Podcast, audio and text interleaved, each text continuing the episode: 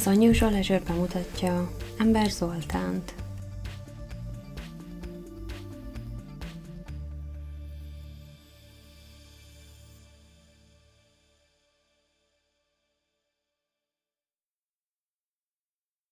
Ember Zoltán 1962-ben született, és gyermekkorát a Veszprémtől délkeletre található Szent Király szabadján töltötte. A család igen rossz anyagi körülmények között élt, és sanyarú helyzetet csak fokozta, hogy az apa sokat ivott, és ennek következtében rendszeresen bántalmazta a feleségét és a gyermekeket. Zoltán később egy interjúban azt nyilatkozta, hogy sosem szerette az apját, nem rázta meg különösebben a halála sem. Az apa halálát követően az anya egy másik helybéli férfi élettársa lett, minek következtében a család is átköltözött a Vékhelyi István házába. Zoltán álmodása szerint őt is gyűlölte, mert a bántalmazások ezt követően sem maradtak abba. Ugyanis István ugyanúgy az alkohol és az erőszak rabja volt, mint korábban Zoltán apja. Valószínűsíthető, hogy ember Zoltán személyiségének emberek eltorzulása is erre az időszakra tehető. A 60-as, 70-es évek szocializmusában egy sok gyermekes szegény családnak a Balaton felvidék egy kis falujában nem volt leányálom az élete. Főleg akkor, ha a családfő folyamatosan fennálló alkoholmámorában állandó terrorban tartotta a családját. Természetesen ez még nem magyarázat arra, hogy ember Zoltán miért vált azzá szörnyeteggé, aki képes volt hidegvérrel, különös kegyetlenséggel öt embert meggyilkolni felnőtt élete során, de nagy biztonsággal kijelenthetjük, hogy a férfilben lakozó gonosz ekkor már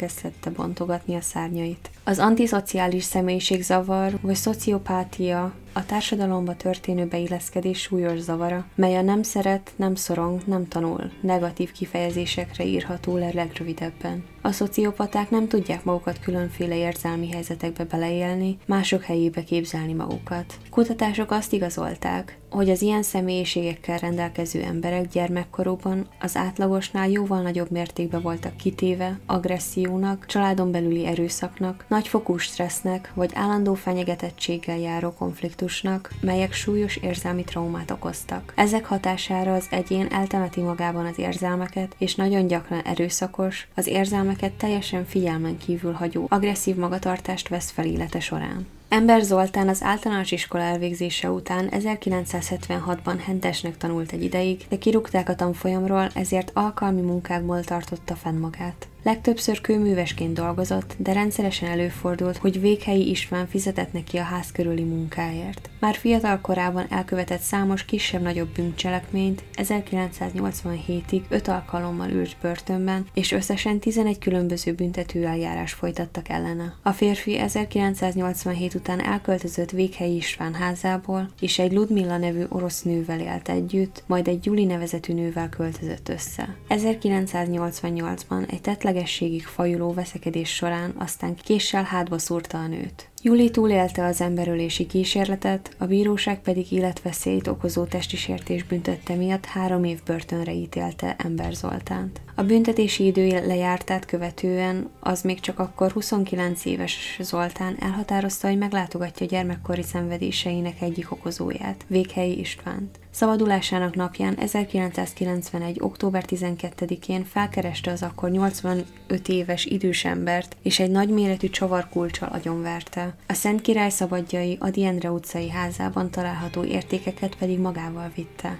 Későbbi valomásai szerint így akart bosszút állni Istvánon, az anyját ért bántalmazások miatt, de egy alkalommal azt is említette, hogy a börtön után nem volt pénze, és faluban tartott szüreti mulatságra mindenképp el akart menni, ezért kapóra jött neki az idős ember kevéske vagyona. Az emberölés miatt elrendelt nyomozás során Zoltán is látókörbe került, a nyomozók ki is hallgatták, de mivel semmilyen bizonyíték nem állt rendelkezésre, az ügyet végül felfüggesztették, azzal, hogy az elkövető kiléte nem volt megállapítható.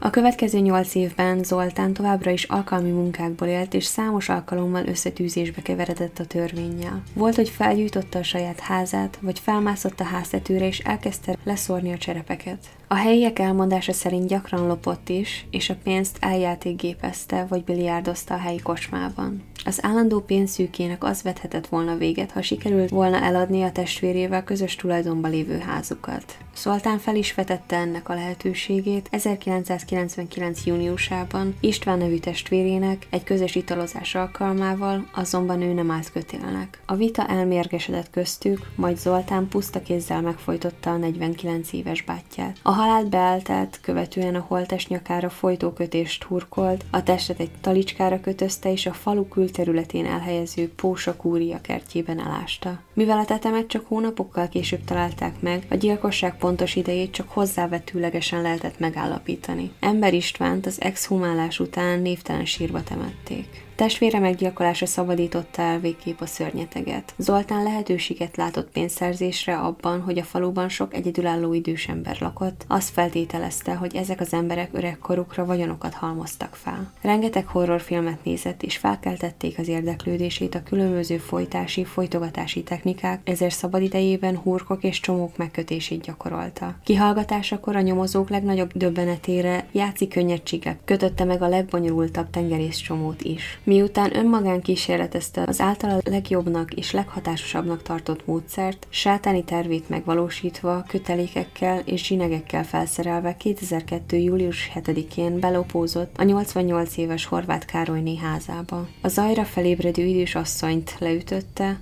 a kezét hátra kötözte, majd a nyakára úgynevezett hóhér húrkot kötött, a kötél másik végét pedig a bokájára kötözte. Horváth Károlynénak esélye nem volt a szabadulásra, és miután a teste nem bírta tovább a kötélel a küzdelmet, a csúszó hurok megszorult, és saját magát folytotta meg. A szerencsétlen asszony agóniája akár fél óráig is eltarthatott.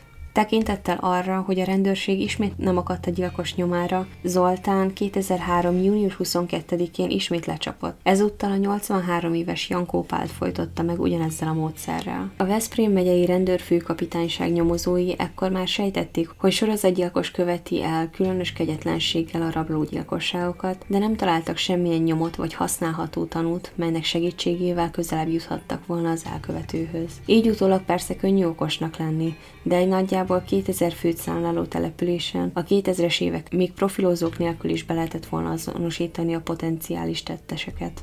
Ember Zoltán időközben azonban egyre biztosabb volt magában, és 2004. március 7-én ismét felvette ugyanazt a ruhát, amit a korábbi gyilkosságoknál használt, jóskán felöntött a garatra, és az éjjeli órákban betört a 82 éves Pintér Károlyné házába. A hóhérhurok alkalmazásával megölte az idős asszonyt, és 154 ezer forinttal, valamint némi aranyékszerrel távozott. Ezúttal azonban figyelmetlen volt, és a helyszínen is végző nyomozók megtalálták a DNS-ét a tett helyen. Szent király szabadján ezt követően kitört a pánik. Az emberek bezárkóztak, riasztókat szereltek fel, vészhívókat telepítettek, és legtöbben kisbaltával az ágyuk mellett éjszakáztak. A rendőrség a lakosság reakcióját is látva hatalmas erőket mozgósított, és rövid időn belül adatgyűjtés keretében feltérképezték a szóba jöhető elkövetőket. Az eleinte több száz lehetséges gyilkos közül végén 50-re szűkítették le a kört, akitől egyesével DNS mintát vettek, melyet összehasonlítottak a helyszínen talált maradványokkal. Érdekes pszichológiai kérdés lehetett, hogy miután levették a DNS mintát Zoltánról, miért nem szökött, vagy rejtőzött el a rendőrség előtt? Miért élte